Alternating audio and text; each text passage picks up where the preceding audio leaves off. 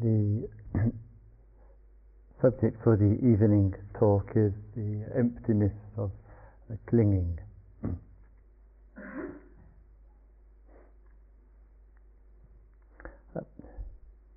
A conventional uh, religion and various beliefs which are associated uh, with it often um, asks much more than what's really and truly reasonable.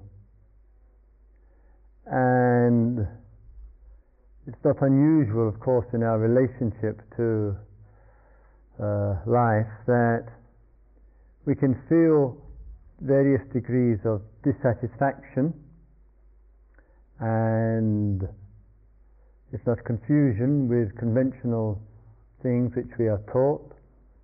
We find ourselves very much involved in the secular world with its uh, secular uh, values. And sometimes we forget too that there is a large degree of belief systems in secularism. And for some, there is a reaction uh, against that, and there is an opting for the other extreme which we might refer to as religionism.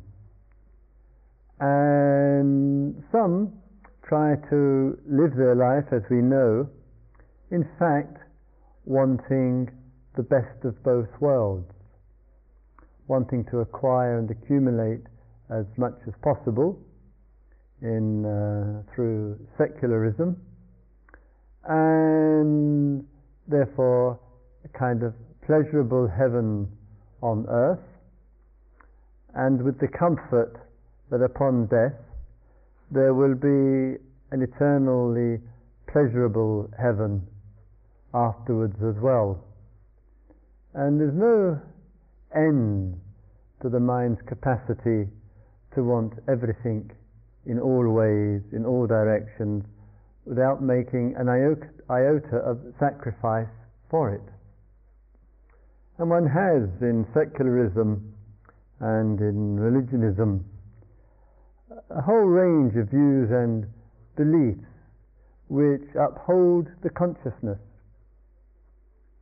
And sometimes we hear a lot in the world that we live in about uh, religious fundamentalism. And in religious fundamentalism, very strong beliefs seemingly um, unshakable, a great deal of identification and clinging to them, and the kind of viewpoint that everybody else has got it wrong. And one of the things that sometimes amuses me about uh, all of that, though it's not very often amusing, um, is that it's fundamentalism, but when one meets such people, the one thing that seems to be noticeable, and that is the total lack of fun. and and then one has the same in secularism as well. And in secularism, it uh, shows itself in very, very strict forms of secularism in its own secularist fundamentalism as well. And the way that it tends to show itself is in the belief that, in belief in money, for sure, belief in um, prestige, and in the acquisition of more. And nothing else matters much in this world in terms of anything else except money, the pursuit of more, and being somebody. And this secular value, this secular fundamentalism, pervades our schools, it pervades education, it, it pervades the minds of politicians, uh, scientists, uh, influential voices of authority, and there is a widespread adoption of secular fundamentalism where one's primary duty is to produce and consume more. And it's just as fundamentalist as any religious viewpoint, it's just as charged with belief systems as any religious fundamentalist, and it's way out there in terms of, ext- of extremes, and both seem to share a common denominator as well as not really producing, despite the mythology, of any real depth of human happiness, any genuine love, and any profound awareness of life and the interconnectedness of life. And what matters is the belief system. And the belief system in secularism is supported with science, and the belief, sec- belief system in religious fundamentalism is born of the book or the individual or the tradition. And I think it's rather vital and urgent, in fact, to be aware of these two extremes in the field of existence and to see if we can discover and imbibe, in fact, a middle way between these two, because both of them um, express and reveal a tremendous conceit and arrogance in, and both claim to be living, of course, in the real world, one of the great popular one-liners, particularly of the secular fundamentalists. And in that, having some doubt about that can open up the heart and open up the mind, not only to a concern and a criticism and a, a meaningful critique, in fact, of extreme positions uh, in, in this world, but is there some kind of alternative to all of that? And in saying the, the alternative to all of that, it could be, as it were, to start setting up and start clinging to a kind of third position. But in fact, the Dharma of the middle way, the exploration of the mi- middle way, has as is its expression really an unfoldment which is simply born of the awareness of what's extreme and to listen to extremism in any of its uh, forms and expression takes a lot of awareness, a lot of uh, present, presence, and also a great deal of uh, trust in a way and a sense of being which listens for extremism. And we have to listen to, to it in the voice of our own mind and also and equally in, in the voice of, of others.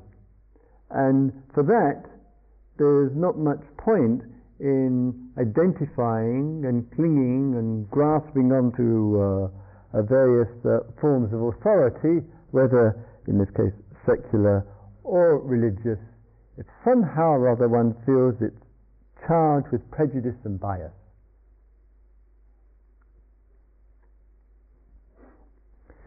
In looking in the area and the fields of, uh, of uh, clinging and the impact on that, there's a kind of process or sequence of events which go on in life and therefore in our life, which have as its end result forms of uh, clinging. And something goes on in the psyche that does it. The end result is a specific way of clinging. And um, common, one of the most common forms of uh, clinging, of course, is around labels and the build-up in our life of the importance of labels. And labels are obviously empty of any truth or reality to them. They're simply a label. And in the label, something goes on in its relationship to it which gives substance to where it isn't, gives meaning to when it doesn't have it. And that intensification of identification with the label produces in the mind a duality called us and them, whoever it might be. And that divisiveness, not built up on any truth of things.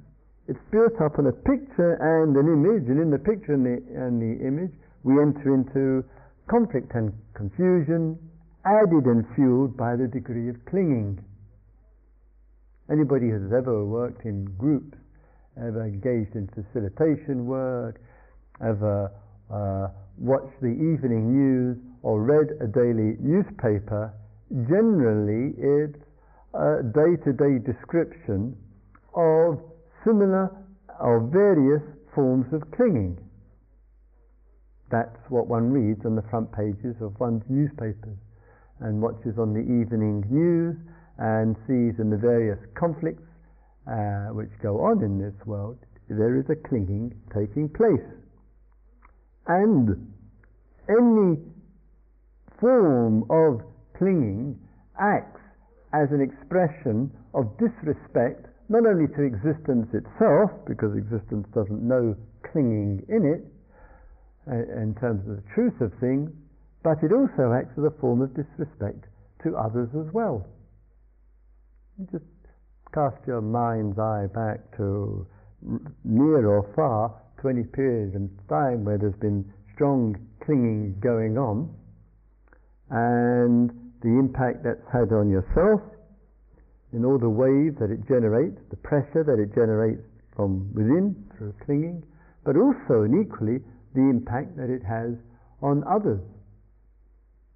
Think of any row that you've had with another person. You can't have a row and a yelling match and, uh, and all the ugliness of it without clinging to something position, viewpoint, standpoint, I, idea, a memory, a belief, or whatever. So clinging acts and fuels difficulties between human beings. And therefore, any inquiry in, into life has to and needs to address to what we cling to. What do we cling to? And sometimes in, uh, the in the Buddhist tradition, there's been a long-standing value, obviously frequently forgotten, but it does linger in the tradition somewhere, and a long-standing value towards a tolerant out, outlook towards existence and an acknowledgement of the diversity of views, the diversity of beliefs that take place, and a certain tolerance which is there. But there are plenty of examples in Buddhism of extraordinary degrees of intolerance.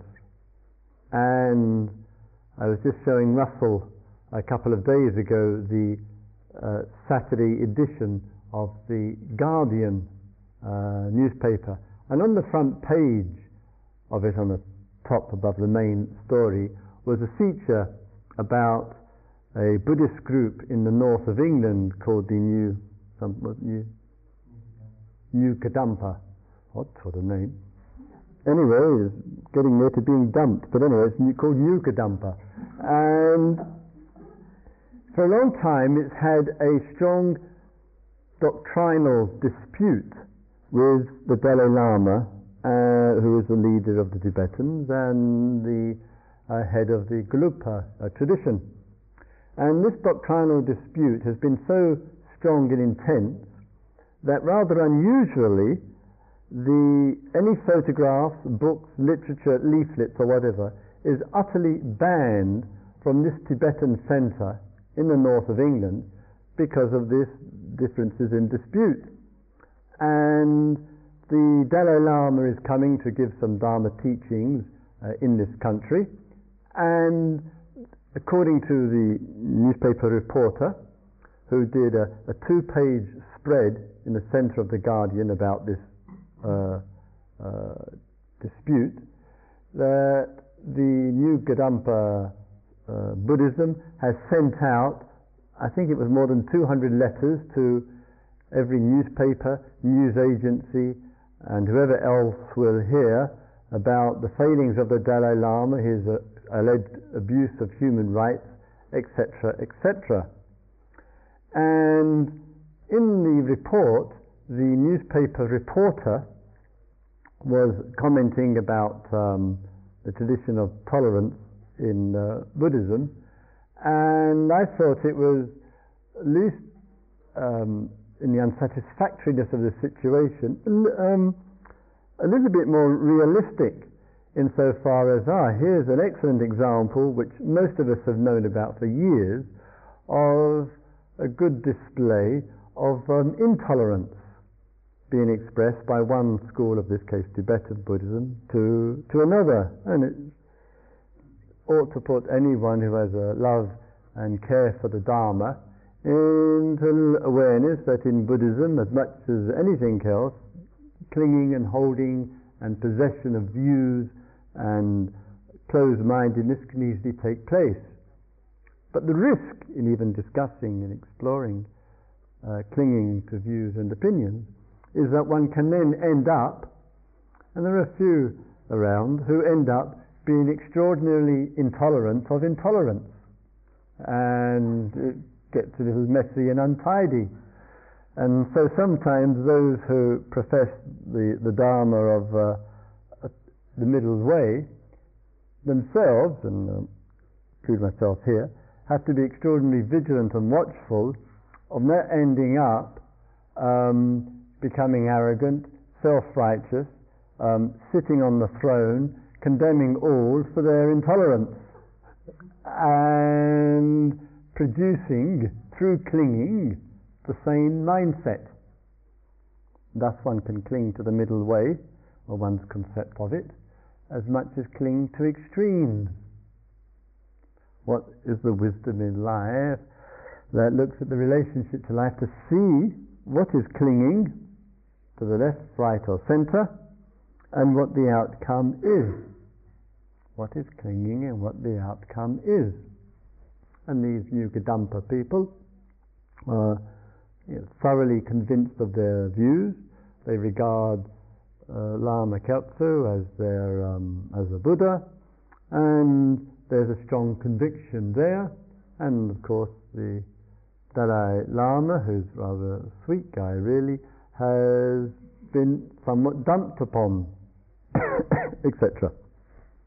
I just use it as a small example because in views and opinions in the world of religion, secularism, um, ideas and ideologies, is there possessiveness and clinging going on in our existence?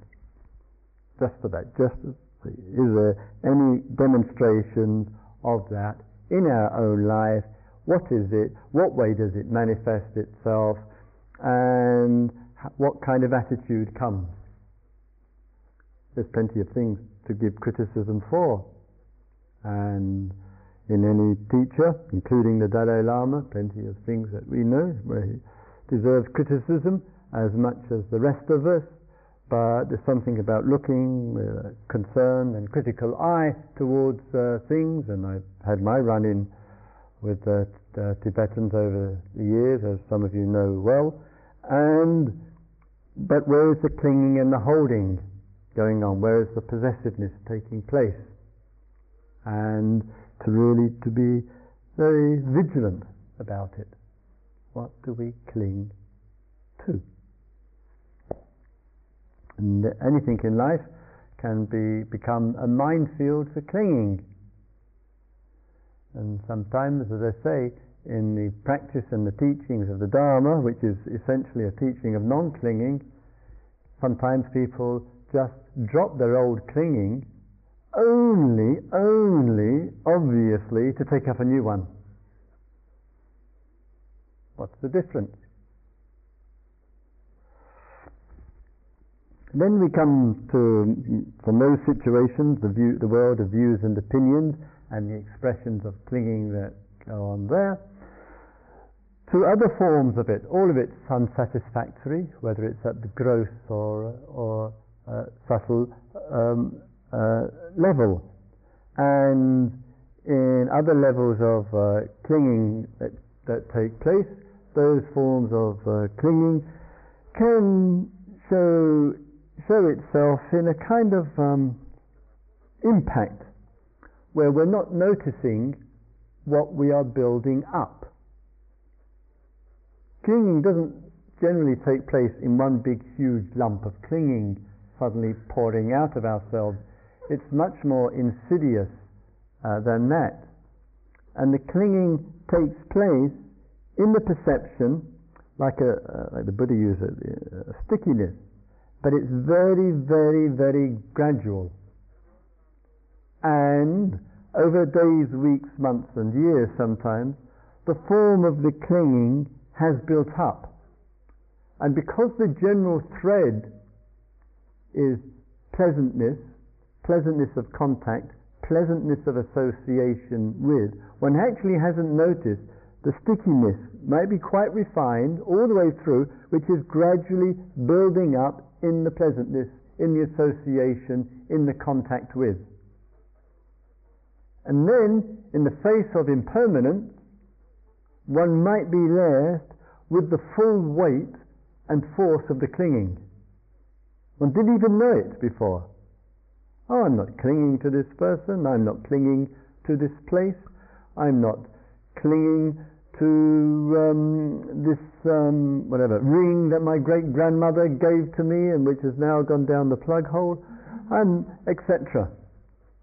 But through the gradual build-up and association, sometimes when something has changed, then the clinging shows out and the indication of the clinging is the expression of the suffering that goes with it.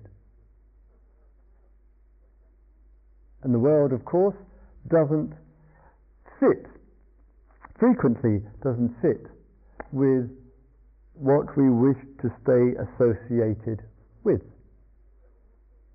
And in that clinging, anything can have a kind of prison like quality. Those of you who have uh, been to uh, anywhere, been to India as an example, it's a fairly large country. It's about uh, 3,000 kilometers from the Himalayas down to the tip. I think it's um, it's a good stretch w- w- wide, must be a couple of thousand kilometers wide, or whatever. It's a big piece of land. And if a person, and there are plenty, who are clinging to the idea of getting to the West, clinging to the idea of getting out of India to um, go to uh, the US. Some of you who live in the US must wonder why on earth anybody would want to, and but nevertheless, it's another story. But there are people who do want to live there, or do want to um, live live in this uh, live in this country, which is, to my mind, has always uh, much preferred living in the past than living in the present. But Nevertheless, people still want that. And when the person really wants to get out of India, as an example, and go and live in the West, the clinging to that makes life in India a prison. Can't bear it. Hate begins, and one has met such people who hate everything about it, can't see any good in it, and just want to get out of the country and get as quickly as possible to the supposed Western paradise, and, and then others who actually get there, or get, get here, spend some time here, perhaps in study, perhaps in making money or whatever. Then the Home Office and the immigration said, right, um, we've had enough of you, get back to where you came from, which is what they do frequently. The person arrives back in his or her homeland, call it India or call it whatever, and hates it.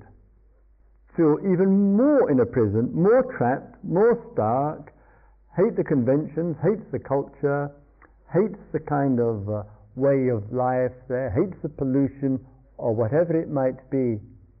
Why? Is it the place or is it the clinging? Clinging to what could be in the future or having returned, clinging to what was. And the degree of clinging has an extraordinary impact on the person's contentment, peace of mind, happiness, or whatever. And sometimes we can't see it's clinging. All that the mind sees is the place, It's the place, not the clinging. It's not the place, obviously, it's the clinging.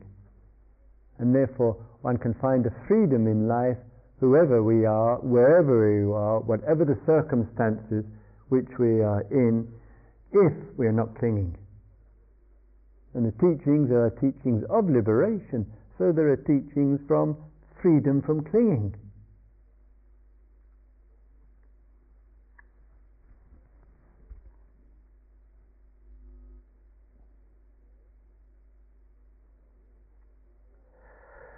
When I went to see Ajahn Buddhadasa, story I've told um, uh, a few times uh, over the years, and um, I'm rather reminded of um, um Ram Dass, some of you know Ram Dass, who's uh, made a tremendous uh, contribution to um, uh, opening people's hearts and minds to a kind of uh, larger vision of things, who's a great devotee, great uh, person of uh, service and has sent thousands of people uh, on, on retreats in uh, different uh, places and, has, and of course has done many, many uh, himself.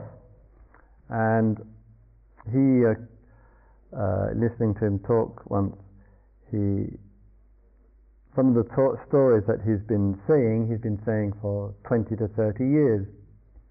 And he said in one of his talks, he said to the, the audience, the people who were listening, now some of you will have heard this story before that I'm about to tell, but he said, just think how often I've heard it. and I think that ought to bring some compassion out of all of us.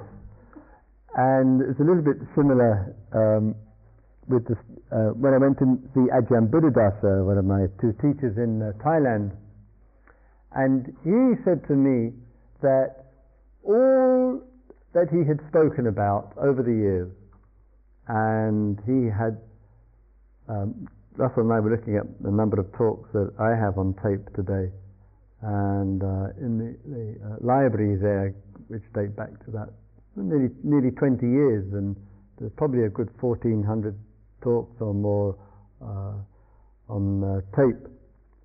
And Buddhadasa had many, many, many times more than more than that on his uh, in this uh, room near his uh, hut. And when in 1970 I first uh, met with him, he said everything he had ever said and numerous books which it had published was all based on uh, four words in the middle length sayings. Uh, Sabbe Dharma Nalang Abhinasaya. And it means nothing is worth clinging to.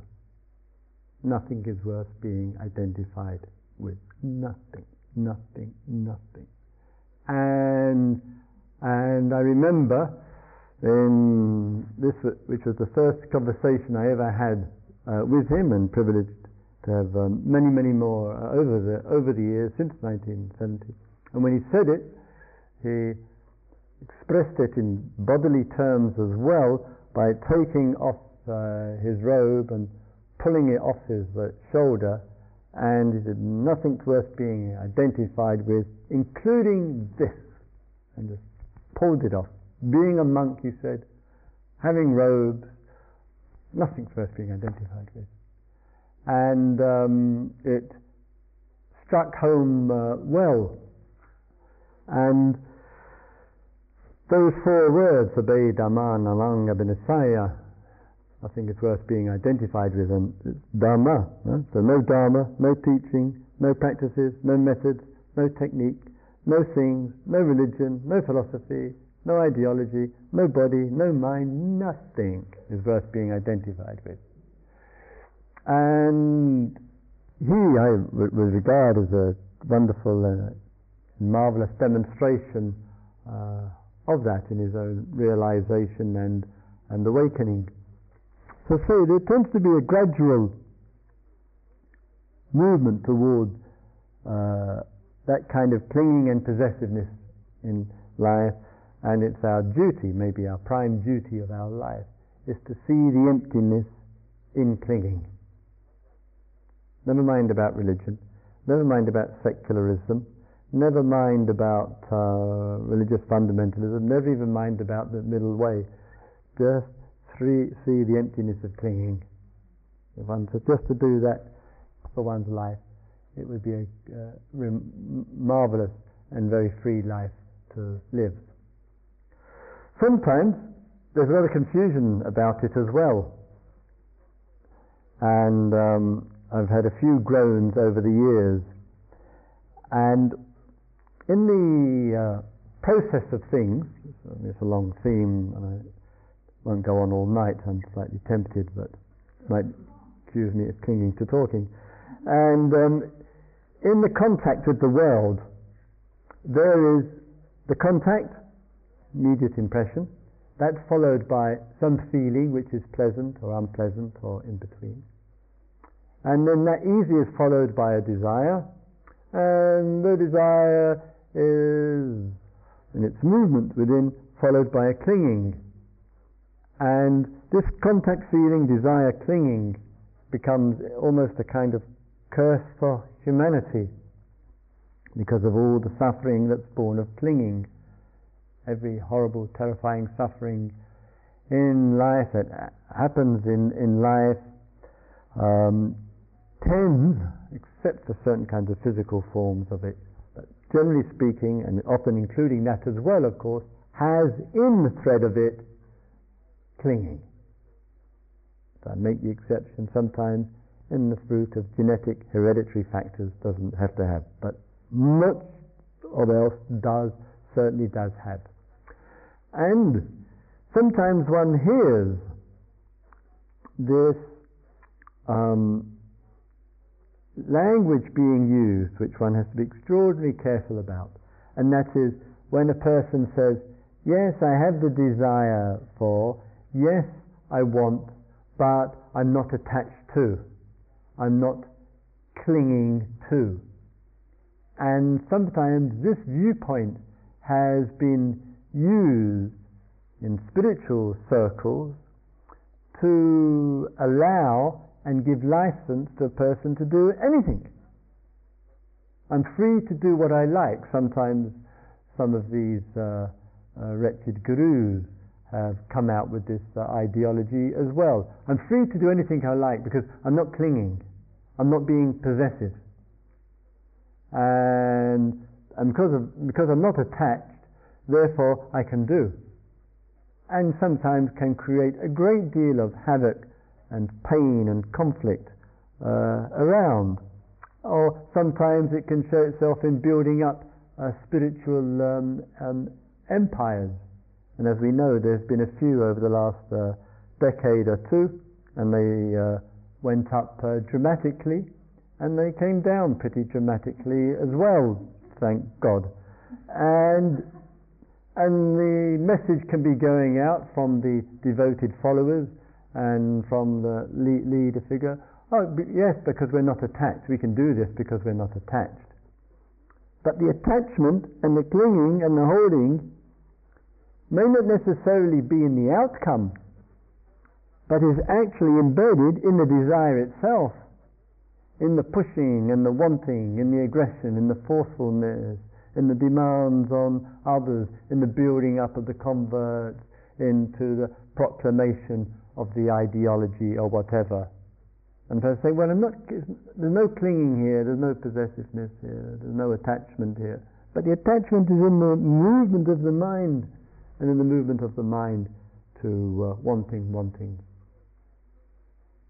And uh, over the time and over the years, there are a few people who have uh, um, appeared on retreats and have uh, said to me that they've um, in the name of non-attachment, in the name of non-clinging and non-possessiveness, they've um, handed over their inheritance. Because they were told that they were just clinging to it and just holding on to it, and then they handed it all over, and those acts of generosity, sometimes with naivety. Uh, the end result of, of it has been uh, abuse of the kindness, abuse of uh, goodwill, and a few people have come on retreat with a degree of rage and, and fury and hurt, and would have willingly, if they'd had the nerve, killed that guru. They would, they, they would have done to him what the Romans did to Jesus if they could get close enough and through the bodyguards. And it's understandable when there isn't the wisdom to understand what letting go is, when there isn't the wisdom to understand what being free from clinging and possessiveness and holding is. And sometimes in these kind of circles, and people go deeply into things, never forget if you go deeply into things, just as with the ocean, there are lots of sharks running around in the deep. And it takes a lot of awareness and wisdom in life and, and, and clarity in, in life to know the nature of non clinging, the nature of non holding there, and, and the wisdom that can go with it. And it's a, it's a form of language, as I say, which can be easily manipulated. And it's all too easy to say to ourselves or to say to somebody else, well, you're just clinging. You're just attached. There may be commitment there and connection there and respect there and affection there and, and love there and deep qualities of heart and mind which are there. And then somebody else comes along and says, Oh, you're just attached. You're just clinging. You're just holding. Usually, those who say that have a vested interest. It's there, sweating. It's the vested interest in driving a wedge and using Dharma language to create a division. And we've got to be very, very watchful when we throw out at others or ourselves the language of non attachment, non clinging, non holding, non possessiveness and to use that very wisely and carefully there and not assume that connection means clinging, connection means holding, connection means attachment. And therefore, what is manifesting inside of us, what's actually showing itself in, inside, inside of our, ourselves, and, and noticing what holding possessiveness and clinging is, and as I say, its manifestation is in some form of suffering. Something, it's a signal, as it were, from um, uh, the nature which tells us to wake up, tells us to be alert. When we're suffering, tells us to look. What was the desire going on in that suffering? What was, what, what was the result I was holding to? What were the demands I was making on myself or or others. What's a fresh way, as we were exploring earlier today, what's a fresh way of looking at this situation? Which acknowledges connection and the interconnectedness of all things and all beings, free from holding. And in that respect, every experience we have of impermanence surely has got to be the best reminder in the field of existence of the importance of not clinging. Perhaps more than anything, to remember impermanence and the change and the movement of life to remind us nothing's worth clinging to.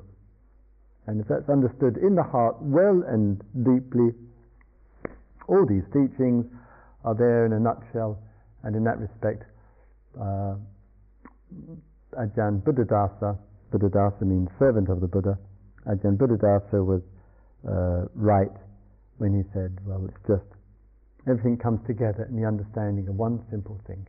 Understand it deeply and non intellectually, deeply and, and well, everything falls into place. May all beings live with awareness.